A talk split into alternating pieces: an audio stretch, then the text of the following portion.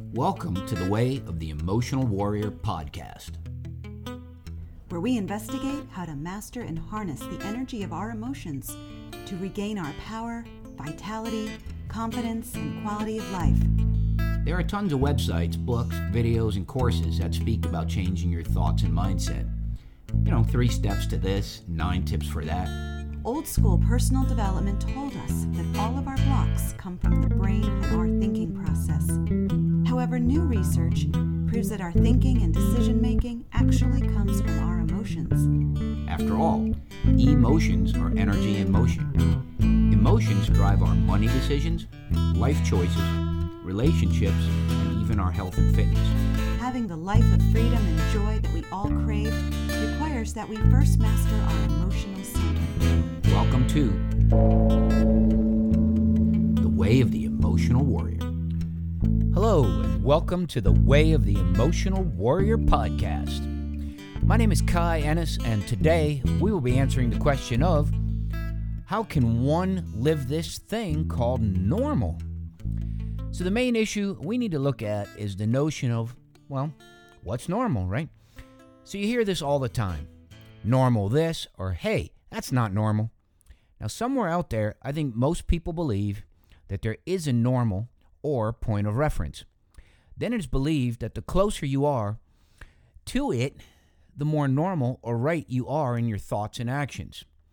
Now, if this were really all so simple, why is normal such an elusive mistress? Now, when I was little, I never fully understood what this normal life actually was. So think about it. We're born, not really by choice, well, mostly, into a family we didn't have a choice over, uh, mostly, and into a time and place outside of our control. Talk about not having a center. Now, on top of being cast into a life without an operator's manual, we're supposed to act normal when essentially few people can agree on what that actually even is or what it means. So let's take a little bit of a deeper look into normal.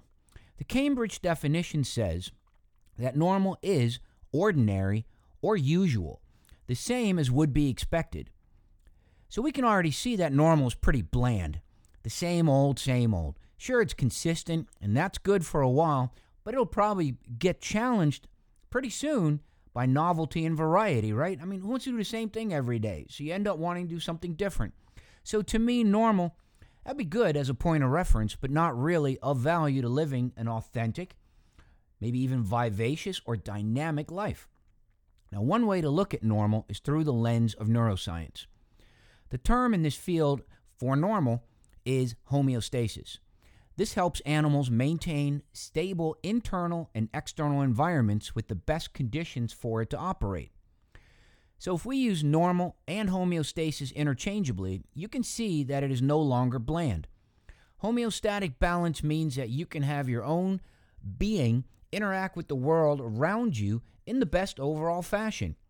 This is what I would call a sustainable state of being. So, is there more? Well, according to Donald Riggles, our brains process a staggering 11 million bits of information per second.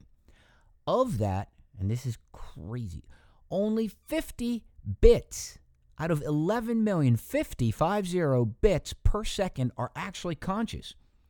So, neuroscience shows that survival and pleasure reactions are the main task of our unconscious mind, and they are directly involved with our health and well being. Consider this for a second. Our health and well being are being handled by our unconscious mind and mainly work on our interaction with pleasure and pain. There is a secretion of adrenaline, dopamine, and oxytocin, all of which maintain our balanced state. Now, these bookends or guardrails keep us in check and balance. So, if we tie all this together, our brains are hardwired to consistently bring us back into a state of balance. This means that we have an internal sense of normal. We know what normal actually is at all times. However, it is unconscious. However, with our lifestyles, we spend a lot of time and effort on being out of balance. Consider diet and exercise, for example. So, if we know what normal is internally and by design, why do we have such a hard time with it? Well, let's take a look at this from the perspective of an emotional warrior. What is clear from this viewpoint is that the heart controls the show. Resilience and love are the tools for emotional balance and vibrational consciousness. This means that the emotional warrior spends their time actualizing their natural, authentic, normal state, and then navigates their external world to find places and activities where that normalcy can be lived. Simply put, an emotional warrior lives an authentic heart based life on the inside and on the outside. Confusion and chaos begin to fade away, allowing for growth, fulfillment, and actualization. So consider how wonderful this lived life is and can be. So, in the next episode, we're going to take a look at life within these guardrails. So, I look forward to seeing you there. Peace.